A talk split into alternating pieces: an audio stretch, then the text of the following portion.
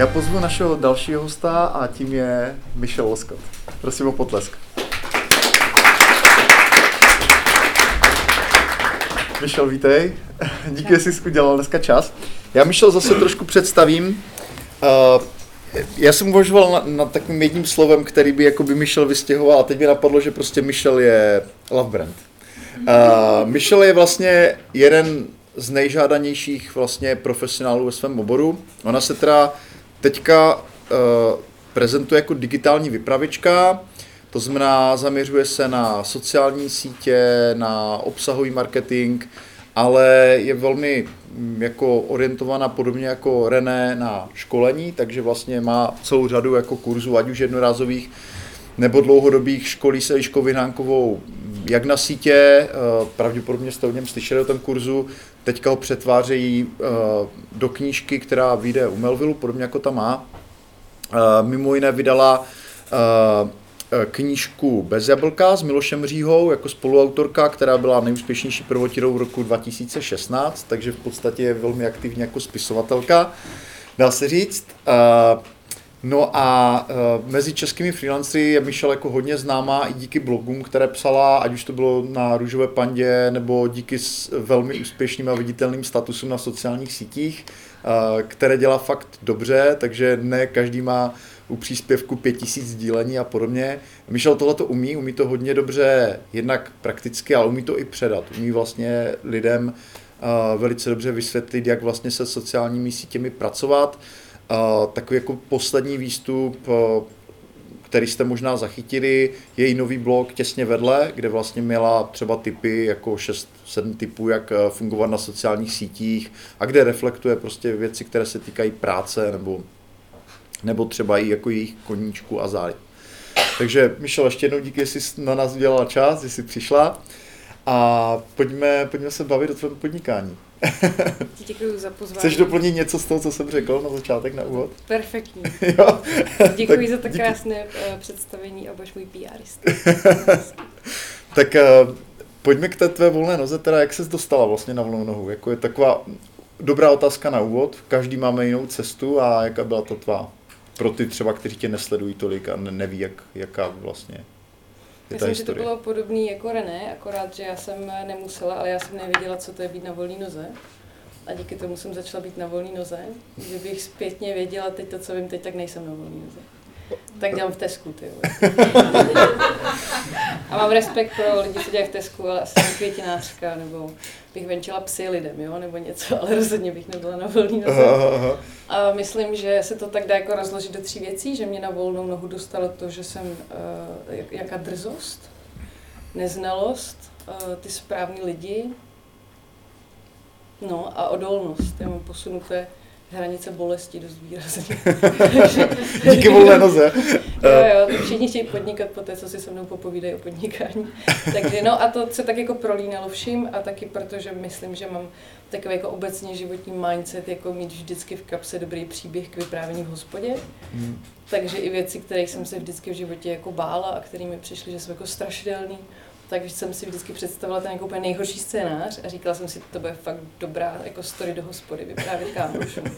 A takový tak se říká jako always have a good story to tell, tak eh, to mě často jako posunulo přes ty věci, kterých jsem se hrozně bála. A, takže ta drzost a ten jako mindset vždycky mě vzal za dobrý příběh do hospody. Uh, a jaké byly teda ty první kroky, nebo co, co byly jako tvoje první volnonožská léta, řekněme? Jo, já myslím, že pro mě ten uh, takový jako velký zlom bylo, že můj uh, bývalý muž se mě jednoho dne zeptal, co chceš dělat. A mě se do té doby všichni ptali, co budeš dělat. Ty máš trojky z matiky, co budeš dělat jako v životě? Jo? Ty neumíš skákat přes kozu, co budeš dělat v životě? A vlastně celý moje okolí, já jsem jako z malého města, celý moje okolí, včetně jako učitelů a rodičů, mi vždycky pokládal otázku, co budeš dělat. Jo? A pak přišel jako někdo a zeptal se, co chceš dělat. A já jsem byla, počkej, tak co to je za otázka? Já nevím skákat přes kozu, mám trojku z matiky. A tak jsem se poprvé začala někdy jako ve 20 zamýšlet, co já chci vlastně jako dělat.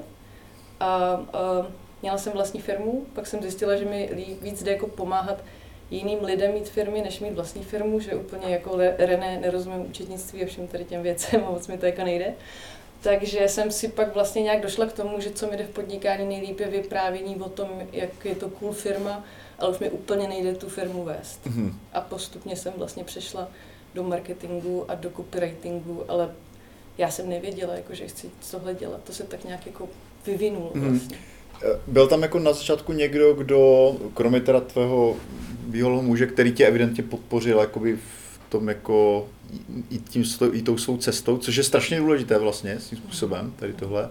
Já jsem to asi taky měl, jakoby ze strany několika lidí a do dneška si toho moc vážím. A to znamená, byl tam ještě někdo, kdo jako tě zasvětil to oboru, řekněme? Protože jako, mm, jako je, je těžké jako, že dělat jako dobře marketingový text, nebo prostě, to znamená, jo, to... asi to není jen věc talentu. Hmm. Není, no a to asi u mě byla vždycky ta drzost a neznalost, který vlastně mi umožnili eh, tím jako projít. Já jsem vlastně nevěděla, co to je a nějakých deset let zpátky, já budu mít vlastně v červnu živnosti jak deset let. Mm. A deset let zpátky sociální sítě jako začínaly, jako nikdo nevěděl, jak to má dělat, jo.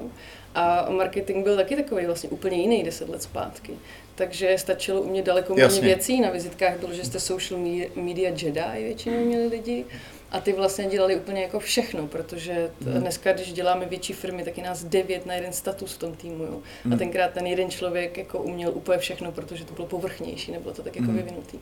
A tím pádem já jsem až tak jako neřešila, jestli jako na to mám nebo nemám. A když jsem něco chtěla dělat, tak mě ta drzost vždycky jako donesla jo. do nějaké situace, kdy to bylo jako v pohodě. Takže mm. já jsem jedna z mých asi jediných zaměstnání, asi jediných, jo, a to bylo ještě jako LF, tak jsem dělala v Mladé frontě.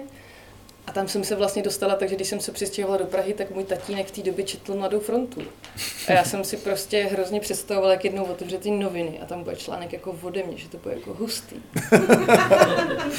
No a až prostě po třech měsících Mladé frontě jsem zjistila, že jsou regionální přílohy, že, jo? že on to nikdy neotevře, tu pražskou přílohu, že jo? protože je z Karlových varů. Ale, ale to mě třeba donutilo tam prostě nakráčet a říct, já tady chci jako dělat. A ten šéf rektor tak jako byl tak kafe, tak koukal a říkal, to je, to je, jste docela drzá. A já říká, budu dobrá novinářka. A on říkal, tak zítra. A já jsem prostě začala dělat mladý frontě, to bylo super. A pak jsem, a vždycky to bylo jako, že hele, když to nevíde a prostě třeba mě vyvede ochranka, tak to bude skvělý příběh do hospody. A pak jsem pracovala v magazínu pro maminky a mě bylo 21 a děti do teďka nemám. A když jsem tam dělala pohovor, eh, tak ten ředitel toho vydavatelství úplně logicky říkal, ty my hledali někoho, kdo už jako rodil a kojil a, a tak jako a třeba má děti a No a já jsem mu tenkrát řekla, že v Mladé frontě teď píšu o jaderných elektrárnách a taky jsem žádnou nepostavila. A on vlastně říkal, aha, tak jo, tak je tak vzal. Vždycky to bylo vlastně, vždycky to bylo něco jako takového, že to nikdy nebyl skill. Hrozně dlouho to nebyl skill ale bylo to, že jako, hej, já chci tohle dělat a po cestě se to naučím. Mm. A pak bylo to jako úmorný období, kdy jsem trpěla v novinách a učila se psát a když jsem psala o porodech a učila. Takže do teďka logicky děti nemám, že protože jsem si studovala dva roky prostě porody a, a tak, ale...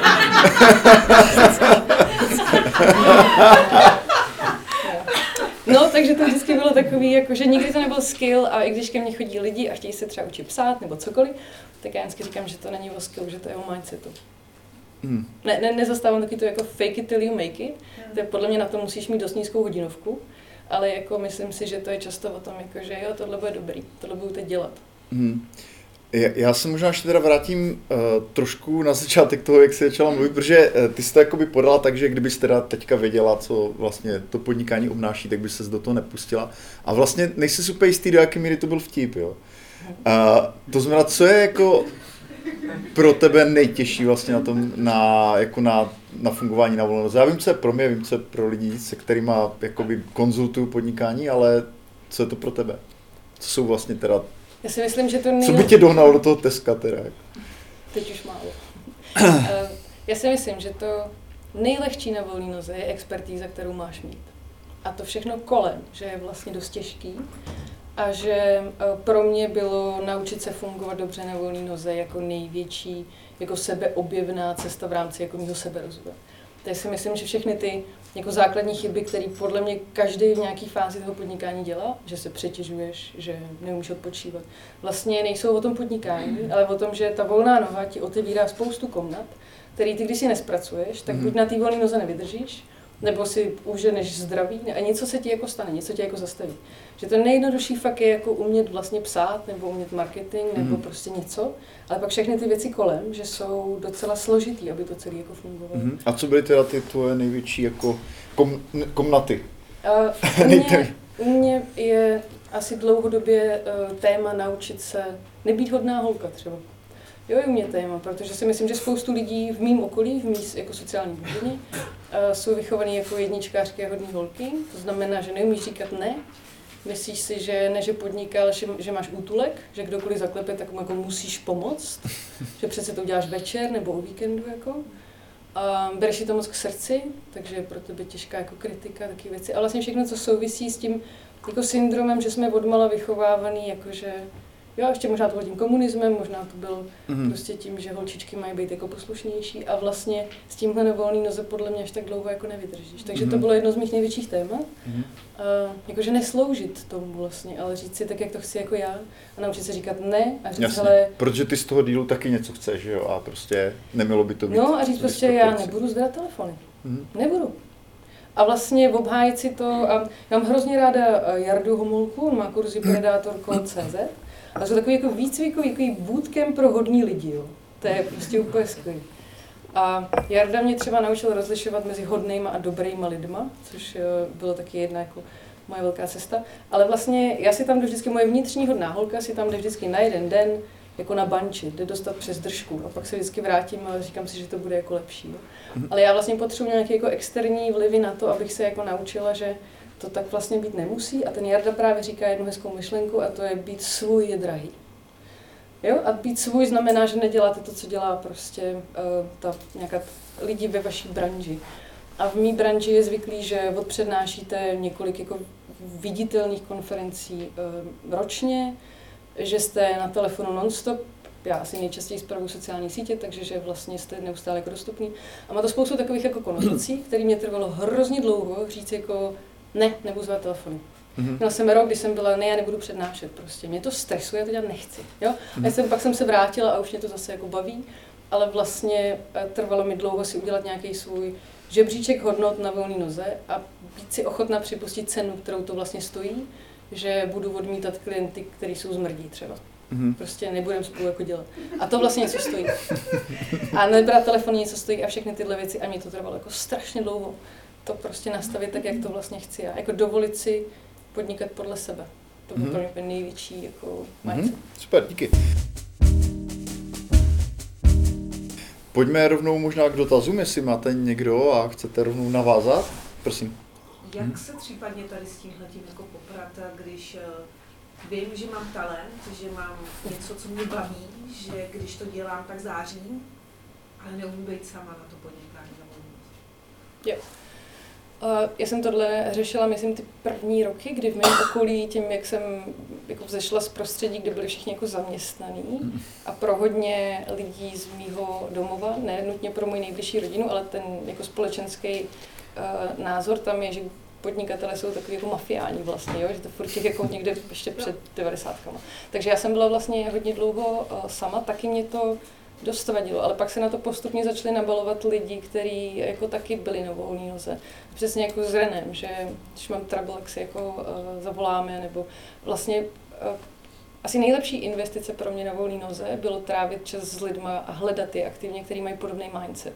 Takže já když jsem někoho našla na Facebooku, kdo uh, taky sdílel nějakou myšlenku, která jsem jako souznila, tak jsem mu napsala, hej, pojď na kafe. To je fakt zajímavé, co říkáš. A začala jsem tu komunitu jako aktivně budovat a trávit s nima spoustu času. Takže teď si myslím, že mám díky tomu skvělou síť a že se necítím, že jsem možná často jako fyzicky sama, ale vím, že přesně, když se něco bude dít, takže zvednu telefon a je tam několik lidí. A nebo teď třeba sedím v kovorku. Eh, tím se to dá taky řešit, že jsem v kovorku a tam jsem jako taky s lidmi, kteří pracují na volný noze nebo má nějaké menší firmičky, ale podle mě to je jako aktivní práce na balování si stejných lidí. Protože podle mě my jsme vychovaní v tom, že si vybíráme kamarády podle jako poštovního směrovacího čísla. Jo. Jakože s kým chodíte do školy, to je vlastně celý mládí, jako, pak to je kdo v ulici, jako, jo. A vlastně vybírat si kamarády ne podle PSČ, ale podle mindsetu je podle mě nějaký skill. A já jsem si jako hrozně dlouho tak nějak jako jsem to schraňovala a říkala jsem, ne, to přece nemůže být, že PSČ, nebo to, že máme stejný kancel, to, že budeme kamarádi. Jako. Takže asi hledat stejní lidi, přihlásit se na Facebooku do skupin, kde jsou freelanceri a začít s nima chodit. Robo dělá spoustu setkání pro freelancery, kde je jako hromada fantastických lidí. A myslím, že to mají všichni podobně, že ještě jako nikdo, komu jsem napsala, hej, pojď se na kafe, to je fakt zajímavý, co říkáš. Mi neřek, jako ať jdu někam, prostě vždycky řekl, jako je to hezký, protože často to chcem sami udělat a neuděláme to. Mm-hmm. Prosím. Já, se, já tohle jenom navážu, protože to se mi líbí a já jsem takhle vyhledala vlastně svoje klienty. Mm-hmm. A zjišťuju, že to je to nejlepší, co může být. Prostě přečtu si článek, fantastický článek, zjistím, že člověk podniká, ho oslovím, protože vím, že tam bude ta souhra a to je prostě fantastická věc. Ale chci se zeptat, ty jsi tady zmínila, můžu tykat, jo? Ty jsi tady zmínila na konci, že ty klienti jsou někdy jako fakt šmejdi. Mm. Já s tím mám samozřejmě taky zkušenost, mm. ale zajímalo by mě ta tvoje a jak se k tomu stavíš, a já to teda trošku rozvedu, v jaký fázi toho projektu, protože ne vždycky na začátku právě zjistíme, že to jsou ty šmejdi. a někdy se to jako projeví v průběhu. Někdy se taky projeví, že to je třeba neřešitelný něco, co se tam jako řešit má, nebo že ta pomoc, kterou dokonce jim dáváme, tak nám najednou začnou házet klasky pod nohy. Dělou se tam prostě různé věci. A mě by zajímalo, jak tohle to prostě třeba řešíš ty, jestli na to máš nějaký svůj nějaký svůj systém, nebo jestli už tam máš na první dobrou jako intuitivně, nebo protože ne, jak říkám, vždycky to jako hned v tom začátku je vidět. Jo. Já uh, beru hrozně málo klienty a, a trvá mi hrozně dlouho někoho přijmout za klienta, protože mám uh, ten, uh, jako chci, aby moje podnikání fungovalo tak, že když budeš můj klient, tak uh, kdyby v neděli o půlnoci vypadl web, tak uh, já se omluvím ze svých vlastních svatby a jdu s tebou řešit web. Prostě, prostě moje smeč... Promiň.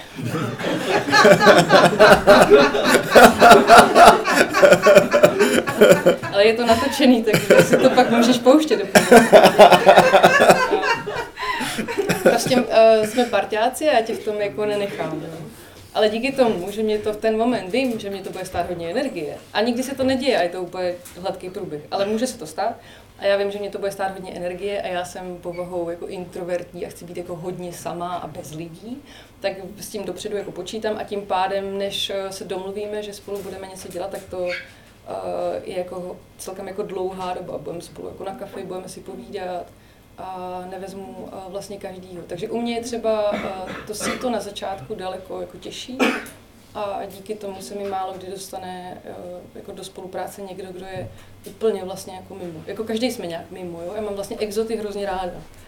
Ale jo, a hodně mých klientů jsou super exoti. Ale je rozdíl mezi exotem a, a kreténem. No. A ty, ty, ty, ty, často na začátku poznáš, protože během toho prvního kafe oni řeší často jako jiné věci než třeba smysl nebo, nebo co to má přinášet tomu zákazníkovi. A já vlastně díky tomu, že z nich potřebuji tyhle věci vytáhnout a zajímá mě to i z hlediska toho textu a toho marketingu, tak uh, mi to pomáhá tak nějak jako odhadnout, a ne vždycky to teda vyjde, že uh, to je jako smysluplně dobrý, co ten člověk dělá. Ale zase přesně jako já jsem si na začátku taky musela říct, že to má svoji cenu, že jako, jako René nebudu mít jako byt v Praze, ale že budu mít radost se na sobě každý ráno koukat jako do zrcadla. A to je pro mě cenější, než eh, být jako bohatá a dělat ty největší klienty a ty jako lidi, kteří mají většinou dost peněz. Jako. Mm-hmm. Tak, kdo dál? Prosím. Ahoj, Martin. Uh, co tě vedlo k tomu nezvedat telefony? Uh, a zajímá mě tvoje zkušenost, co ti to vlastně dalo, co ti to vzalo, ale co ti k tomu vlastně vedlo? Myslím, že mě na tu myšlenku přived Petr Mára uh, z nějakého jeho videa, kde, uh, nebo z nějakého, já jsem myslím byla kdysi na nějakém jeho kurzu time managementu.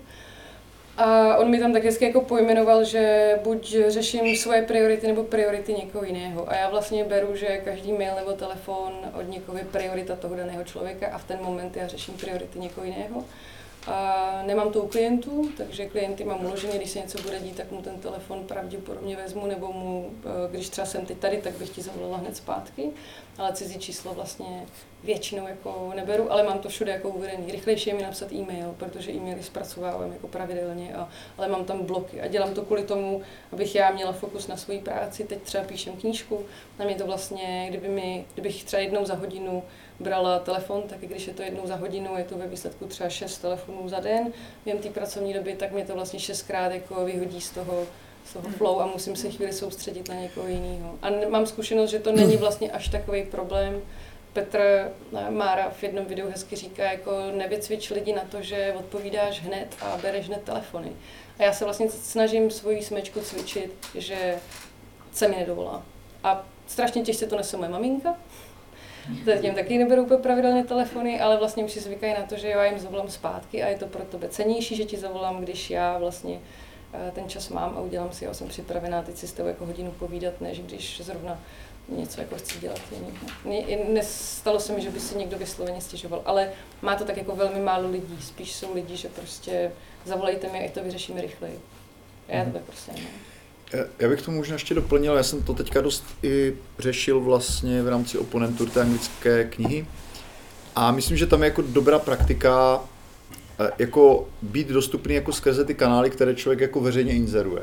Jo, že vlastně pokud nechcete být dostupní na telefonu, tak ho prostě neinzerujte. Jo? Jako jsou případy, kdy fakt dostanu jakoby vizitku od člověka, kde jsou tři telefonní čísla, já zavolám na všechny tři, prostě nevezme to a nezavolá zpátky. Jako to je člověk, který mu jako asi už znova volat nebudu. Jo? Že vlastně dobrá praxe je podívat se jakoby na všechny vaše touchpointy, ať už je to web, vizitka, patička e-mailu a podívat se, co tam vlastně uvádíte za kontakty a, a to je ten kontakt, kde pravděpodobně vás lidi budou jako z ulice kontaktovat, jo? nebo někdo jako nový třeba. Jo, že prostě vy to sami inzerujete, takže tam je jako dobré mít tu jako rozumnou dostupnost. Třeba, Já vlastně všude maily a telefon, jakože asi bys ho možná někde do Google, ale trvalo by ti to jako hmm. fakt dlouho a nikde ho vlastně neříkám, ať mi zavoláš. Prostě telefon nemám. Tak, dodal na nějaký dotaz nebo co? Tak, pokud, pokud ne, tak pokračujeme dál. Uh, jak si vlastně vybíráš jako ty spolupracovníky, jako jaké ty sama máš, jako, že to, jak si vybíráš klienty, to už, to už víme. Ale u těch spolupracovníků přece jenom tam asi budou jako jiné atributy, že? Na, co, na co ty se jako díváš, když... Uh, jo, já mám fakt uh, velký štěstí, že uh, já jsem dlouhou dobu měla hrozně ráda lidi, takže jsem s nimi trávila spoustu času.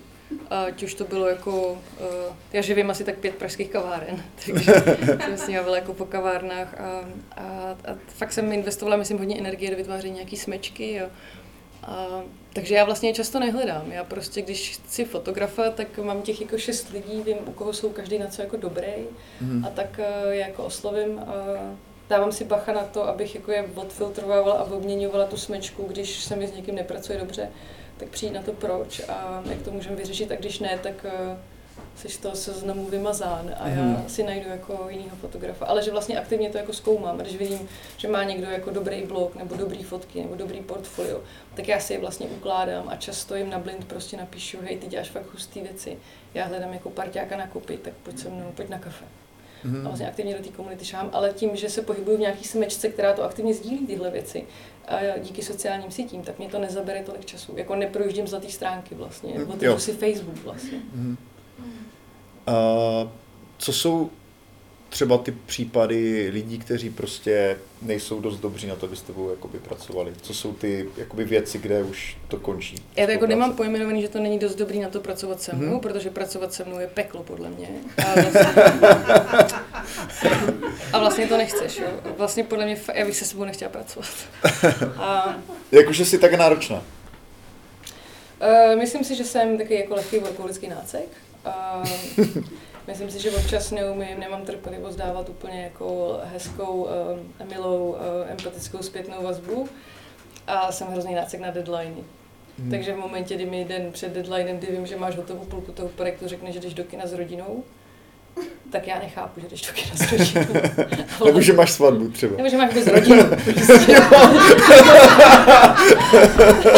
já se to učím, se to učím, ale zabíráme to někdy dost jako práce. A, Ale vždycky, když se mnou jdeš dělat, tak já ti dopředu varuju a ty lidi, kteří se mnou dělají, tak jsou na to zvyklí a mají to vlastně velmi podobně. Takže oni vlastně ty telefony zvrat musí. Uh, ne, já jen jako, to, to ne. To, když dáš ty deadliny, tak já jako nevolám jim den dopředu, Jo, že aha. ty jsi v kině, co tam děláš, tak to je to zase až tak jako hustá. Ale myslím, že je jako náročný se mnou pracovat a i to, že si Mhm. většinou vezmu nějaký větší kus, než bychom asi měli dělat, takže pak prostě do toho musíš investovat trošku víc energie. A to jsou ty moje třeba posunutý hranice, kdy Mhm. já když chci něco dělat, tak mi prostě nevadí, že to jako pohltí vlastně všechen čas. A pak zase je chvíli jako voraz, že jsem takový spíš jako lepší sprinter než ten Mhm.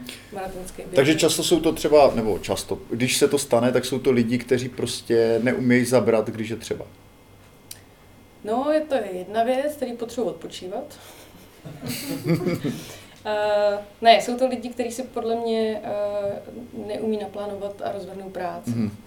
A takže já se snažím si do týmu fakt vybrat lidi, kteří si umí roz, dobře rozvrhnout práci a komunikovat, protože třeba několik spoluprací nám vyhořelo na tom, že ten člověk ti den, tři dny před deadlinem prostě zmizí a ty ho nemůžeš třeba týden jako dohnat. A, a vlastně on už má pak takový stres mi to říct, nebo obecně Mhm. jako tomu týmu říct, že prostě to nestih, že, takže ta komunikace je tam podle mě hrozně důležitá. Mhm. A, no, asi komunikace a umět si naplánovat a procesně řídit věci. Mhm. To je podle Super. mě hrozně důležité v těch Díky. skupinových projektech. Prosím, nějaký dotaz, jestli chcete někdo navázat na tohle? Tak pokud ne, tak pojďme, pojďme... Ano, par- pardon, neviděl jsem. Jo, ano.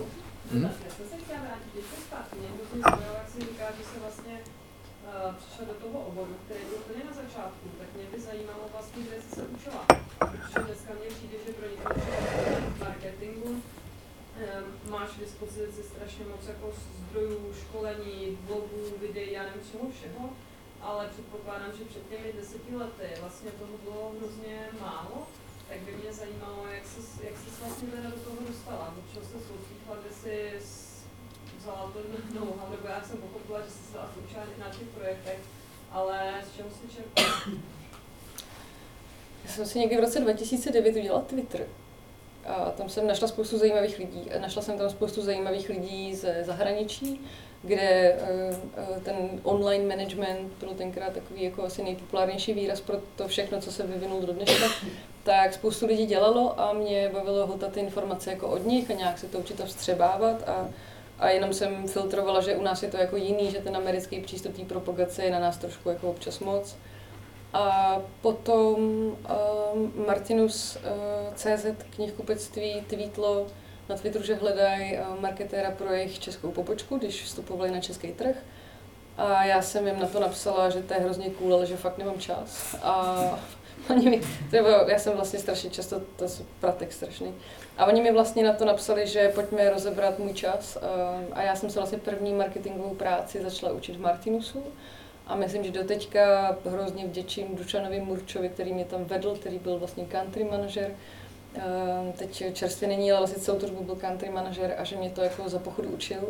A já jsem tomu vlastně tenkrát neříkala obsahový marketing. Já jsem prostě jako měla hrozně ráda knížky a snažila jsem se lidem říkat, jak je to super mít hodně knížek a hodně číst a, a umět vyprávět a psát příběhy. A já jsem to jako nemě, neměla pojmenovaný. A i teď lidem, kteří mi chodí na kurzy, tak já jim říkám, vykašli se na marketingové poučky. Prostě jako to, že víš, jakým stylem s lidma mluvit, ovládáš se skutečného offlineového života, jako s mámou, s barmanem a s trafikantkou nebudeš mluvit stejně.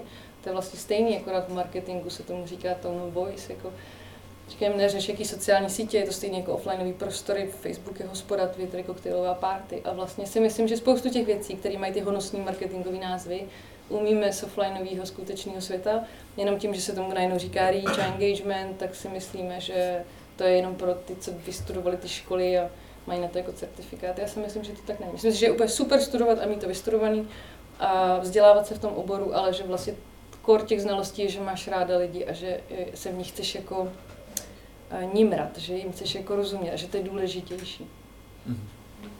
Okay, tak kdo dál? Máte nějaký dotaz? Nebo...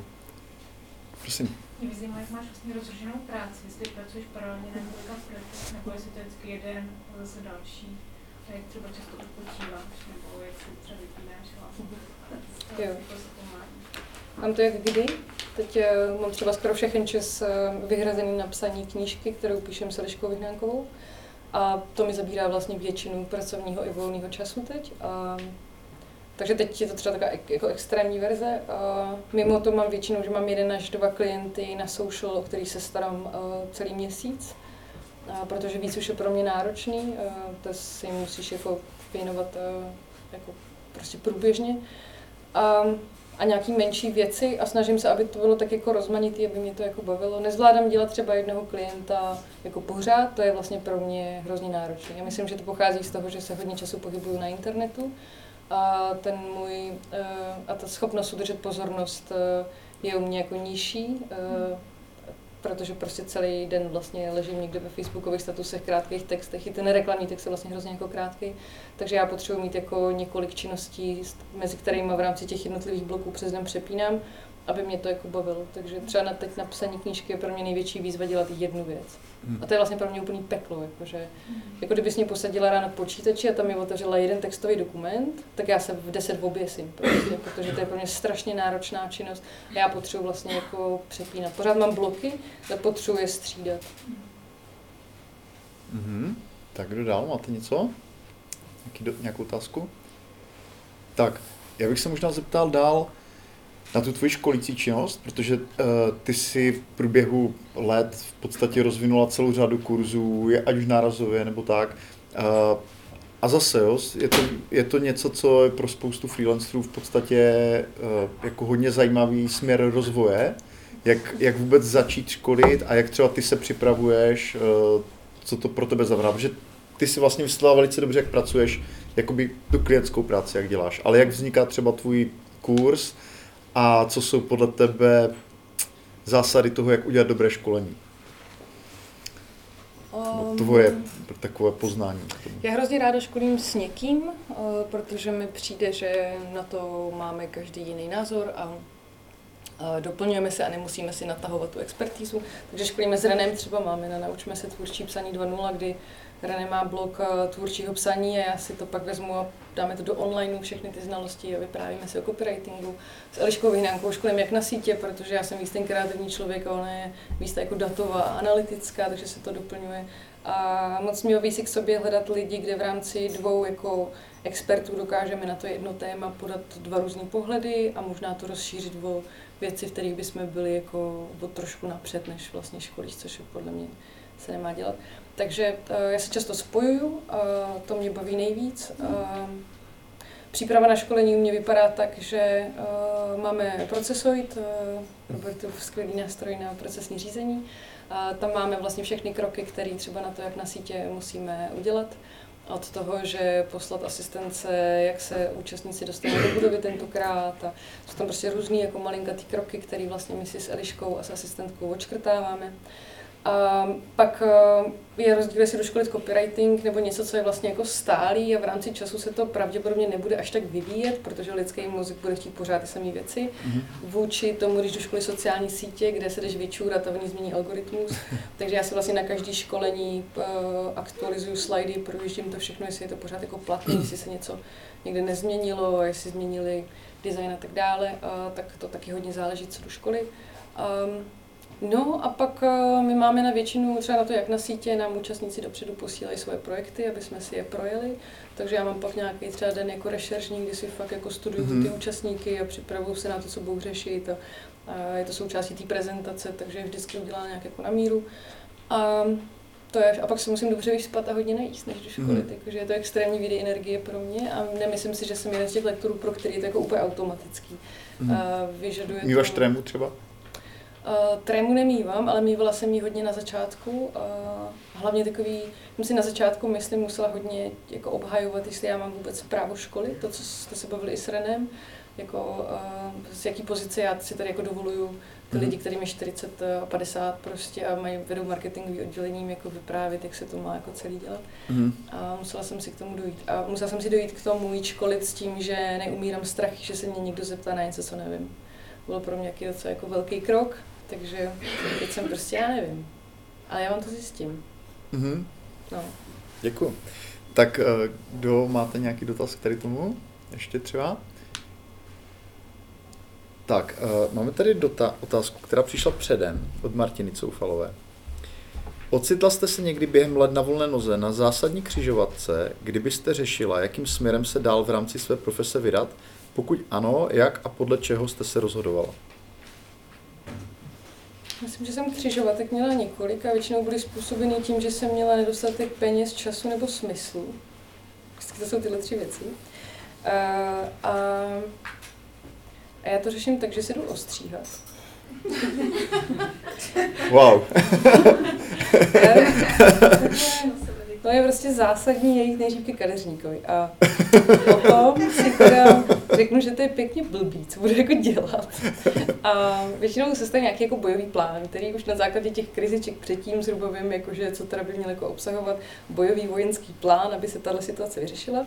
A potom mám nějaký období, kdy se snažím uh, dělat všechny kroky k tomu, aby se to neopakovalo by hmm. jako už to takhle nedopadlo, což v různých těch podobách má různých řešení. No, ale má to tyhle tři fáze, kadeřník, bojový plán, jak to udělat, aby se to příště neopakovalo a bylo jich jako několik, no, a hodně jich souviselo s tím, že jsem byla přepracovaná, že jsem prostě byla fakt unavená a na, jako neodhadla jsem svoje fyzické kapacity, mhm. takže já jako vždycky jako dobujuju, ale vlastně teda potom proražení ty cílové rovinky takhle jako zalomím, tak mm-hmm. to mhm. jsem se musela hodně dlouho učit a s tím bylo spojeno spoustu mých uh, krizí, kdy jsem si myslela, že podnikání jako není pro mě. Když jsem mm-hmm. zjistila, že jenom já se musím naučit nějaké věci sama o sobě. Tak, kdo máte ještě nějaký dotaz? Prosím. Ahoj. Čau. Uh, přidal ti někdy život na nějakou událost nebo nějakou náhodu, díky který se úplně jako raketově posunul? Jo, myslím, že moje podnikání na Vodnoze je souhra raketových náhod. A třeba můj blog Růžová panda, který jsem kdysi psala, tak vyletěl v momentě, kdy ho zazdíl pan Cuketka. Jo, na Twitteru. A moje sociální sítě začaly být populární v momentě, kdy mě, asi už na té pandě, ale pak v momentě, kdy jsem nastoupila do Martinusu, tak vlastně to začaly být jako dva brandy vedle sebe funkční. Taky tam bylo jako něco externího. Praha, kapitola sama pro sebe, jak to byla vlastně jako náhoda. Všechno to bylo jako, že o lidech, že se někam jsem se připletla v nějaký jako dobrý čas, nebo že jsem někde řekla něco, co se někomu líbilo, že se to neříká. Jo, bylo to vlastně, je to jenom jako jedna velká soura. Mm-hmm. Jak to může někdo zazdít? Prosím. Jak to mohl zazdít nějaký cuketka? Za, zazdílet. Jo, zazdílet. Já zazdít, to mě to nedávalo. Ne, ne, ne. Vůbec to nedávalo smysl. On to zazdílel právě, no. Jo, teď je třeba, teď eh, jsem udělala těsně vedle blog a myslím, že uh, skvěle tomu pomohl Robo, který to zazdíli na volné noze. A byla to vlastně taky náhoda, že my jsme si mailovali kvůli něčemu jinému, kvůli nějakým jako tématům, který jsme řešili a já jsem Robovi napsala, tady si to vyhledej z článku, tam jsou možná nějaké zajímavé věci a a nebo to nezdílel za volný nos. A že to jsou vždycky vlastně jako náhody. Mm-hmm. Prosím. tento osobních hranic, ale zajímá mě, zda někdy řešíte věci v souladu s vámi, třeba při sdílení osobních příběhů a co vlastně se bude jako dobře číst, jo? nebo klient uh, chce. Uh, jestli to tam uh, máte už chvíli, kdy píšete, nebo někdy, někdy si to uvědomíte, až to zazdílíte, za klienta nebo na soukromých kanálech? Asi oboje, oboje mě zajímá, ale eh, víc u těch osobních, začnu možná od těch osobních příběhů. Jo, takže kde je nějaká moje hranice?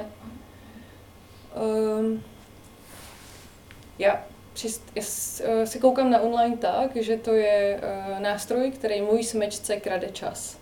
A že já jsem toho součástí. A tím pádem k tomu mám velký respekt, protože v momentě, kdy ti do newsfeedu hodím můj status, tak ti vezmu třeba 10 vteřin života. To je hrozně moc, když to čteš třeba 3, 4 roky, 10 let. A ten respekt vlastně mi umožňuje to filtrovat. To je nějaký jako můj první filtr, respekt mojí smečce. Já mám fakt ráda, fakt si jich vážím. Máme spolu fantastické rozhovory, když se jich na něco zeptám na svých sociálních kanálech a fakt jako je to pro mě velmi cený. A, a druhá věc je, že si myslím, co je nás na firmních i na mých uh, sítích, a co je tak jako propojuje, je, že lidi se často bojí říct o sobě věci, kterými si budují svoje vlastní onlineový alter ego. Jakože nikdo si nenapíše status, bože, já jsem tak chytrá.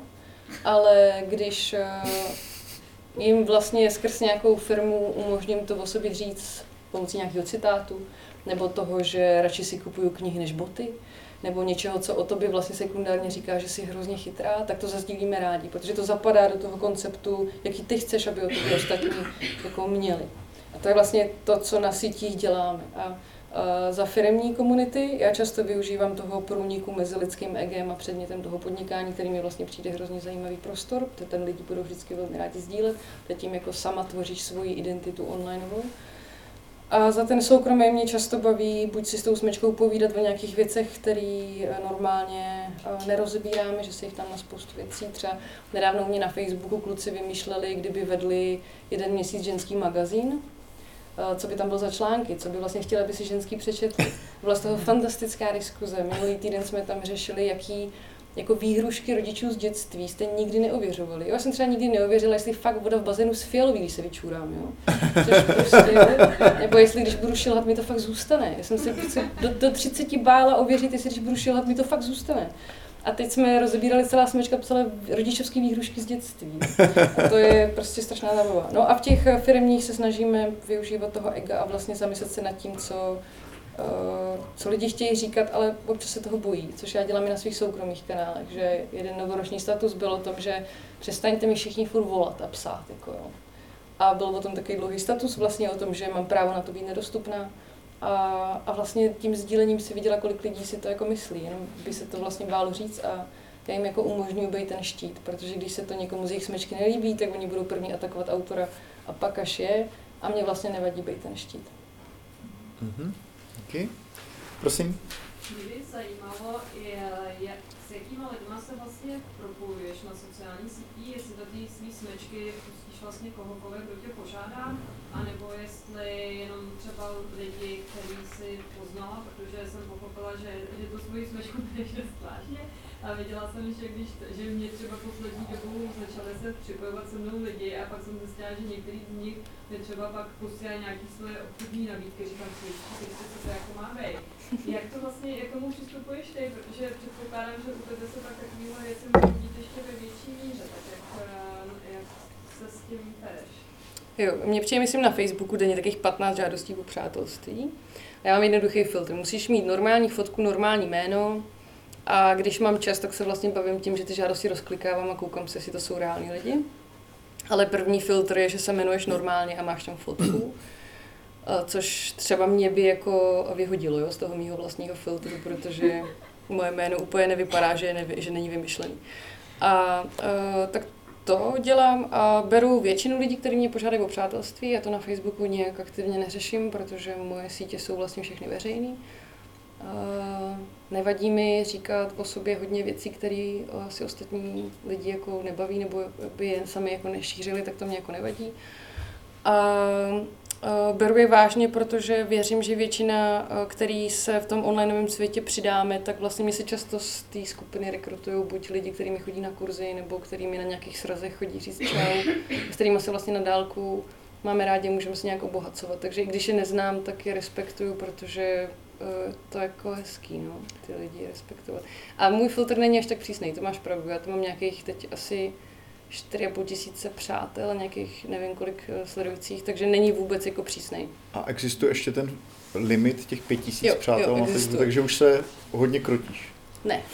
Takže jedeš ne, až ale, na hranu. Ale plánuju, že až to bude 4950, tak, eh, tak vezmu ty lidi, kteří mají uh, divné profilovky a ty budu, jako, že udělám nějakou jako čistku plánuju, jo? ale zatím to prostě neřeším. No. Zatím je to vlastně přijde hezký, že se to tak jako rozrůstá. Mm-hmm. tak prostor pro poslední. Dotaz ať už v tom soukromém nebo i pro ty firmy, jak pracuješ s negací, s agresí, s nějakýma úplně, že se to sklouzne někam úplně jinam, jestli to mazat, reagovat, jak tu diskuzi vlastně potom jak s tím, jak s tím prostě Jo, já myslím, že eh, jsem hrozně, nebo hodně celkem obrněná z období, kdy jsem sama blogovala. David Grudl někde řekl, že člověk, který v českém prostředí rok bloguje, tak už ho nic nerozpláče. A, a na tohle, to, to mě jako obrnilo hodně. A podle mě je hrozně důležité to nebrat třeba za ty firmy jako útok na, na sebe. Je to prostě útok jako na tu značku a já beru, že moje vlastně povinnost v tom online novém světě jako social media manažera je být ten nárazník. Já jsem prostě nárazník, tak to jako je. A pokud já se to nenaučím dobře zvládat, tak uh, ta životnost vlastně těch lidí, co dělají social media management v rámci toho komunitního managementu, tak je celkem krátká, protože ono je to velmi náročný, když na tebe lidi, jako, když děláš třeba nevím, mobilního operátora, tak jako nikdo ti nenapíše, wow, ten hovor, dneska to byl fantastický, ten signál. se jako nestane, tam vlastně lidi píšou jenom, když jsou jako naštvaný. Prosím o potlesk, Michal Skap. Michal, děkuji. děkuji.